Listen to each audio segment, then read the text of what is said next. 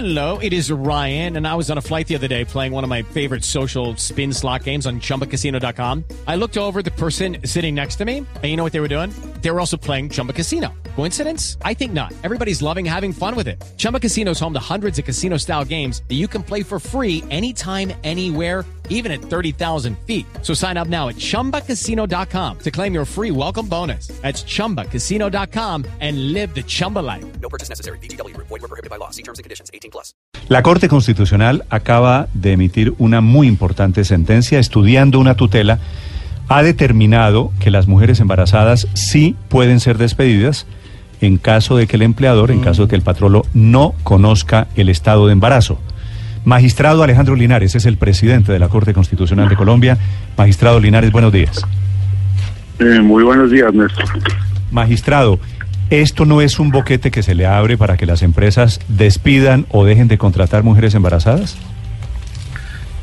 Eh, bueno, voy a tratar de explicarle la, Sí, la sí, señor, decisión que, que es polémica y difícil de explicar, pero voy a tratar de ser muy, muy eh, claro en, en la explicación. Primero que todo, hay una, hay una sentencia de unificación eh, del año 2013, la SU 070, que trata de manera integral el fuero de maternidad. La sentencia que, que decidimos esta semana mantiene esa sentencia eh, y mantiene el fuero de maternidad y señala que eh, cuando el empleador no conoce del estado de gravidez de la mujer, no se presume que el despido fue discriminatorio. Eh, ¿Eso qué quiere decir? Que el deber de solidaridad que la sentencia de SU eh, 070 del 2013 ponía en cabeza del patrono queda en cabeza del Estado. La sentencia es muy clara en que se requiere una política de Estado que proteja a las mujeres embarazadas, pero que cuando el empleador no conoce del estado de embarazo, no se presume que el despido fue discriminatorio y por ende eh, en esos casos la protección le corresponde es al Estado y no al patrono. Lo- que hace la sentencia eh, con ponencia de la doctora Gloria Ortiz es señalar que eh, esa protección había generado un gran desincentivo en la contratación de mujeres en edad fértil, básicamente entre los 18 y los 35 años, lo que había producido era un efecto en el mercado laboral en virtud del cual los empleadores decidían no contratar mujeres, dado que había esta protección eh, de la sentencia de SU 070 del 2013. ¿Y ese efecto significa que se redujo dramáticamente la contratación de mujeres? Correcto. Eh, mujeres eh, que no necesariamente estaban en, estado de, de embarazo o mujeres que generalmente no, no pensaban tener hijos, digamos, en edad fértil, eh, lo que muestran las estadísticas tanto colombianas como las de la OIT es que cuando uno establece cargas eh, en cabeza del empleador eh, que corresponden al Estado, eso lo que genera es un efecto eh, perverso sobre el mercado laboral Doctor Linares, de las mujeres. ¿podría pasar que un empleador eche a una mujer embarazada y después le diga, ah, qué pena, es que yo no sabía? Correcto, digamos, el, el punto es si un despido es discriminatorio o no en virtud del estado de gravidez de la mujer. Eh, básicamente hay un, un tema probatorio. Eh, la mujer debe probar que ma- le manifestó al, al patrono que estaba en estado de embarazo. Allá para voy. que se ¿Y cómo, la- y la cómo se debe hacer cómo se debe hacer esa notificación de que está embarazada? Eso puede ser Esa simplemente notificación de- se puede hacer de manera verbal eh, o se puede hacer por escrito. Obviamente la sentencia no entra eh, a hablar sobre el derecho fundamental que tiene la mujer de, de guardar silencio respecto de su estado de embarazo, digamos. La Corte es consciente que se debe proteger el derecho a la intimidad eh, que tiene la mujer de no revelar que está en estado de embarazo por cualquier circunstancia, pero en esa medida, si el patrono no conoce el estado de embarazo, es muy difícil eh, Por que se pero- presuma que cuando la despide eh, hay discriminación en razón de, de la condición de la mujer. Doctor Linares, a ver, si hoy un patrono echa a una mujer y resulta que él no sabía y la señora está embarazada y se entera después de que la mujer está embarazada, lo lógico no debería ser que la reintegre. Eso es lo que decía la SU 070 del 2013.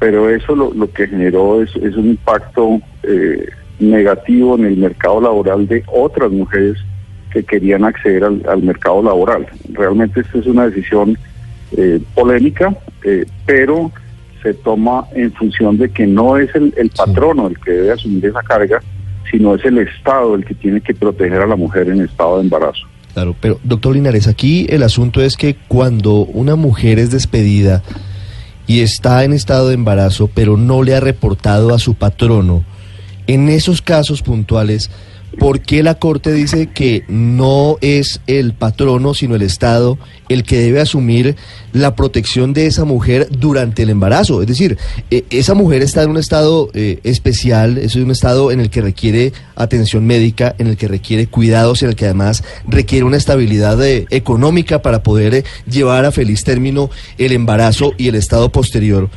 Aquí queda desprotegida porque la empresa no asume esos costos, sino entonces ¿quién lo asume? ¿El Estado cómo lo va a hacer? Eh, gracias Ricardo por la pregunta porque esa fue la gran discusión que, tuvimos en sala plena y lo que señalamos es que hicimos un exhorto al, gobierno para que el Estado proteja a estas mujeres en, estado de embarazo.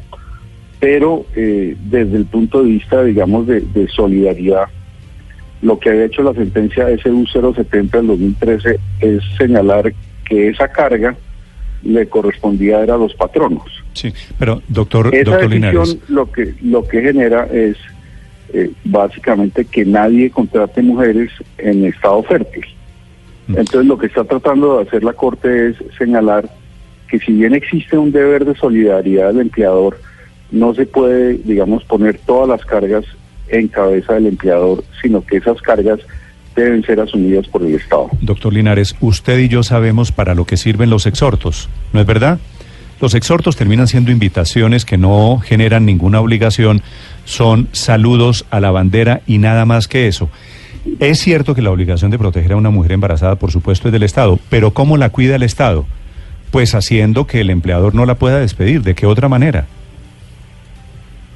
Sí, claro, y, y hay un fuero de maternidad muy importante, pero la dificultad radica en cuándo se considera que un despido es discriminatorio. Eh, es muy difícil cuando el patrono no conoce que se diga que se presume que hay discriminación. Ese es el, lo que señala la sentencia, diciendo que cuando el empleador no conoce el estado de gravidez, no se presume la, la discriminación. Obviamente, cuando una mujer de más o menos cinco meses de embarazo, eh, ya es un hecho notorio que está embarazada. De hecho, se establece que cuando el empleador eh, se entera por un hecho notorio, pues obviamente No, pero estamos, discriminación. doctor Linares, yo lo que le digo es estamos en Colombia. Cuando la señora tenga cinco meses de embarazo, le aseguro que va a haber un patrono colombiano que va a decir, no, yo la eché, pero pensé que es que se había subido de peso. Yo pensé que es que estaba hinchada.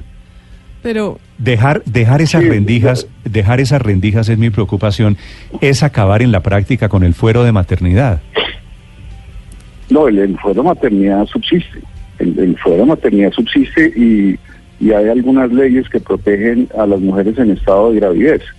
Pero también tenemos que tener en cuenta que no se pueden generar incentivos para que las empresas no contraten mujeres eh, en estado fértil. Pe- Pero doctor Eh, Linares, yo, yo pensaría que esta tutela es la última, porque a partir de lo que estamos conversando, yo creo que ya todas las mujeres del país han tomado nota. Inmediatamente quedan embarazadas, van a notificar por escrito a sus empleadores para que no las despidan. Claro, memorando al día siguiente, anoche tuvo relación sexual, posiblemente estoy embarazada.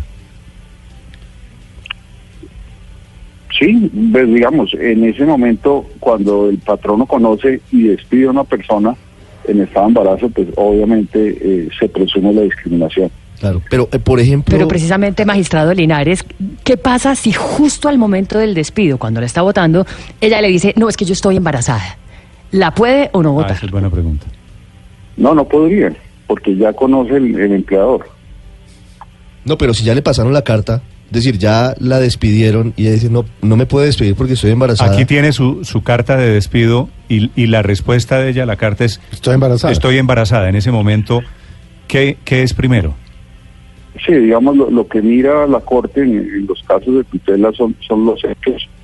Eh, y obviamente, como dice Néstor, lo importante es que, que es primero, si el despido es anterior al conocimiento, no hay discriminación. Si el despido es posterior al conocimiento del, del patrono, eh, se presume la discriminación. Algunos médicos, doctor Linares, recomiendan a las mujeres que no le digan a nadie que están en embarazo, sino superados los tres meses, porque en oportunidades, en algunas oportunidades, el embarazo no fructifica, no sale adelante. Sí. ¿Qué pasa entonces con esos casos? Si hay una recomendación médica en la que le dice, pues hombre, no le diga a nadie porque es posible que el embarazo no siga adelante, no le diga ni a su empleador, ni le diga a su familia, manéjelo con su pareja únicamente. Ahí usted cómo hace para eh, despedir a una persona que por prescripción médica o por petición médica no hace público el embarazo.